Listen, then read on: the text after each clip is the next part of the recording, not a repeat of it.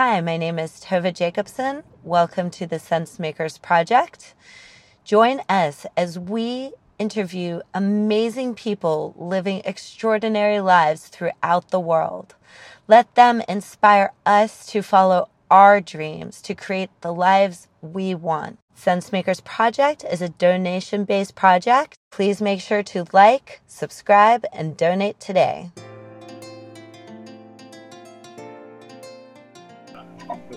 That way, aren't I? Um, we can't hear you. Whatever you did, your voice is funny now. Really? I'm. Is it funny now? can you hear me now? Yeah, that's better. All right. It's still funny, but now I can hear you. All right. We'll, we'll go with that. Well, tonight we have Tovah Jacobson. I met Tovah a long time ago in a place far, far away. It was a while before sunrise, and we were in the middle of a field in northwest Georgia. She suddenly appeared out of the darkness, dressed as Wonder Woman. I was sinking into a zero gravity chair moments away from falling asleep I did have the keys to a curious vehicle, and she requested a ride. Now wide awake, I agreed. Suffice it to say, I'm still on that ride, and my life has never been the same. Tovah has the sometimes unsettling habit of asking for what she wants always framed as a compelling request. Stated with enough conviction, her requests leave little room for anything but acceptance. I gotta say, one of the lessons I've learned in my friendship with Tovah is to be able to say no. That was big. More usually, I say yes. I trust her implicitly. And I'm clear, yes, will lead to amazing adventure. Tovah is driven to explore and to generate adventure. It may be in the domain of exploring the human heart and soul or investigating new lands and experiences. Her curiosity and drive to connect, to make sense of our world and the humans in it, has culminated in this project, which she calls this sense makers. This evening, we are honored to get an intimate glimpse into the inner workings of Tovah Jacobson. Tovah, good evening, darling. Good evening, Helm. What a sweet and beautiful intro. I love you. mm-hmm. I love you as well, darling. Well, let's rock and roll, shall we? We shall. Let's do it. I think to start, a good place to begin would be for you to talk about your childhood, your upbringing, and your parents. Like, where the hell did you come from? Well, I think if you were to ask my parents that, they probably would also say they have no idea where I came from. I think it's a, a continual surprise every day what I'm going to do next and where I'm going to be and what I'm going to do. Um, I've been very, very lucky in my life to have the parents I have. Um, they've always been amazingly supportive and encouraging for me to discover who I am. Um, I grew up with a mother who told me I could be anything I wanted to be. I could do anything I wanted to do. If I wanted to be an astronaut, I could do that. And so I've been very lucky in this world with both my parents. I've never felt alone. I've never felt abandoned. If I have, it's on my own belief. You know, it's we get into these belief systems of how we think the world is or what we think people mean. But the truth of the matter is, they've always wanted the best for me, even from the time, you know, they left South Africa when I was two and they left all their family, a whole life they knew, and they brought us across the world to this weird foreign land. And back in those days, there wasn't WhatsApp, there wasn't Zoom. We would call, and my parents would be like, "Okay, quick, talk to the family. It's like a dollar fifty a minute. Come on, come on, come on."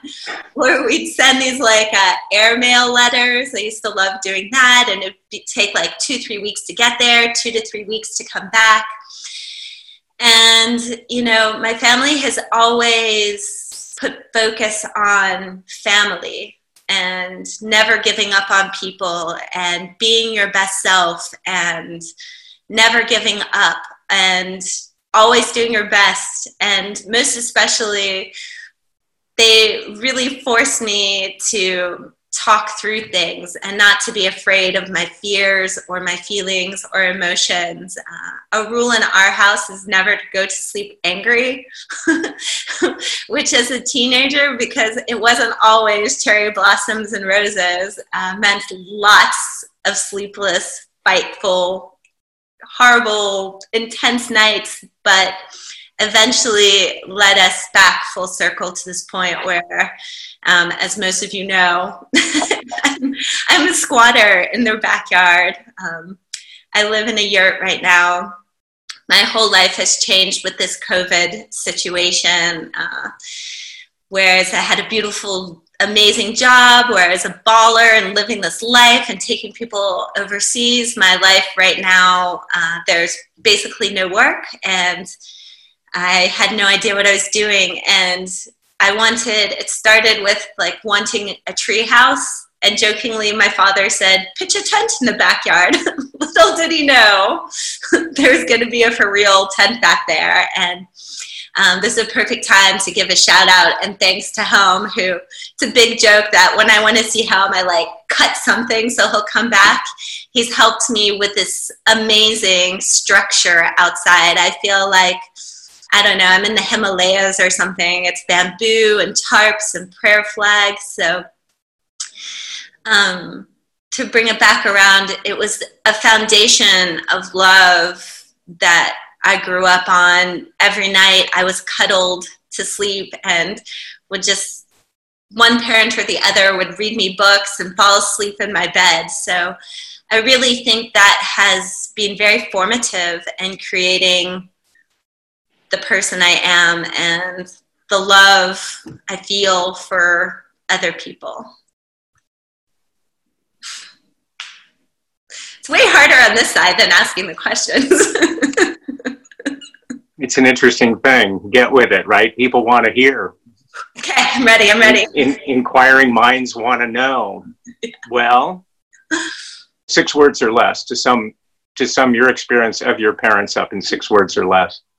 Um, well, there's it's kind of two separate things because my parents are such unique people. Even though they're one thing, they are my parents, but they're similar and different. So, as a whole, I would just say, in six words or less, that I would describe them as supportive, kind, loving, intelligent people who always believed in me. For seven weeks, we've had three full days, Monday, Wednesday, and Friday, of classes from basically 10:30 to 9 p.m. and then again on Sunday. And my mother has come to every single one of those classes. And the other day, this is gonna make me cry. Yeah, totally peaches. Everybody for Denise, little hearts. She the other day told me that she was my loyal warrior. And I would say that that would describe both my parents for, for as long as I've ever been alive, that they are my loyal warriors and support me fully and accept me, which is huge because it's hard. Life is hard. And, you know, only these last five, six years, believe it or not, I felt like I've had community. I've always felt like very alone in this plane and in, this world. And I've never really been that way because I've always had my parents beside me. They've always been, they've always gotten my back. So my parents are my loyal warriors. My oh. parents are my loyal warriors. there you go. Six. That's to summarize. yeah. That is a beautiful thing. Thank you. we should thank them, I suppose, too, shouldn't we? They're on here. They're D at the bottom. They're at the bottom. Everyone for mom and dad. Now, if your nine-year-old self was prancing around the room right now, what would you say to your nine-year-old self? I would say a couple things that um, your life is going to be more amazing than you ever could have possibly dreamed that your life would be. Um, hold on to your innocence and your childhood as long as you can. And one day, after your nine year old horrible sleepover, years and years and years later, when you turn, what was it, 38, 39, you're going to have the best sleepover ever at Jenny Springs. when I was nine, um, I had switched schools. We, we redistricted. And believe it or not, I was so shy. I had a very hard time speaking up. I sat in the back of class where there was a teacher who would yell at me and tell me to talk louder. And it was horrible. And so I got quieter and quieter. Anyway, I had a small group of friends and I invited them for my first ever sleepover. I was like so excited. So all these girls come over and I'm like so excited. And I got uh, Homeward Bound, the movie. and we were going to watch Homeward Bound and it was going to be super amazing. But instead, what happened was all those girls wanted to follow my brother around and flirt with my brother. And they wouldn't watch Homeward Bound. And I was like so upset. I was so not into boys until I was much older. So I was just like so upset by this situation. And we had like my mom was always very open about educating us about like what was sex because it's important to know it's like this little book it's like this is where puppies come from this is where kittens come from. This is how babies are made. Yeah. Actually um, with sense makers it had a few titles until it got to the sense makers. The original name was going to be either a letter to my nine year old self because I think there's so many things we could tell our child self, you know, like like I did I could have gone back to that 9-year-old child and given them a hug and been like you're good. You're fine. This is going to create personality and all these things that happened at 9 that all of a sudden we kind of become cognizant that it's not just butterflies and fairies and rainbows that there's actual other things that we start realizing like people are kind of shitty you know they don't really always have your best interest in mind. And then to remind that child that there are a lot of people who will who will really care about you. I think pretty much everybody on here i could call and they would show up for me. And that means a lot to me. So I would also tell my nine year old self that, that one day you're going to have so many friends that really care and it's going to be even better than you thought. Anything additional you would say about your definition of a friend now? Like what a friend looks like, somebody who cares and um, I think there's a large spectrum for that word. Um, I think it's the same as the word love. Love is so many things, just as the word friend is to me. So I'm lucky to have a very wide range of friends. Uh, it's so funny. I have to say her name. She, I don't think she'll mind, but my friend Connie. Look, oh my God, sorry, I just got distracted. There's two pages of people on here. Holy moly. So that's what's up. But Connie, one day we were hiking and she took me aside and she was like, Tovah, like, I noticed you have like 3,000 friends on your Facebook. Am I just one of 3,000? And I was like, absolutely not, Connie. Like, there's someone who is one of 3,000, and there's some people who are this upper echelon, this upper tier of people. So I think they all deserve mention and gratitude for, for sure, because, you know, if I go to a party, I love talking to everybody in the room, but I most especially love the people, and this is, I think, my response how I especially am grateful for the friends who love and accept me unconditionally and see me in all my varied ways because a lot of people are like, oh, that Tovah, she's like such a fun person. She's always happy. There's like nothing in her life that ever goes wrong, you know, and that breeds sometimes a resentment because they don't know me. They don't know the story of my life or what I've been through or who I am. So they're in a separate group of the friends who are just love love me love me for me and accept me for me with all my idiosyncrasies.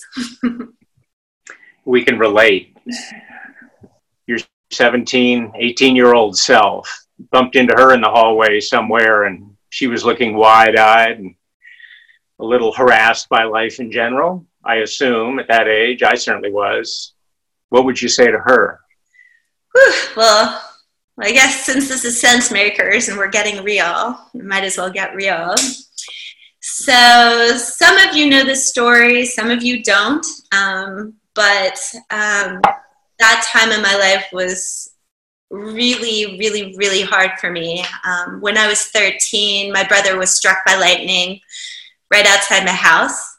And I just like to give a shout out to Denise Rinsberg, who I see there. There she is waving it was one of the most horrible moments of my life and denise um, she held me i'll never forget that moment of being held um, while you think your brother's dying you know? That was 13 so we'll skip ahead to 17 but that time between 13 and 17 especially to 19 i was in a really bad place you know? It's that feeling of i wish it would have been me. I wish i would have died. Um, I felt alone. Um, nobody really in my group of friends could possibly understand. Not many people had gone through a real tragedy. It was a very, very lonely, confusing time in my life. The teachers were mean, no kidding. I would tell my 17 to 23 year old self um, hardship is a part of life. Don't give up. You're going to get through it no matter what Really, what doesn't kill you will make you stronger. And you can keep trying to find the beauty that comes from tragedy. And also to those teachers, I'd say, look at me now, bitches, look at me now.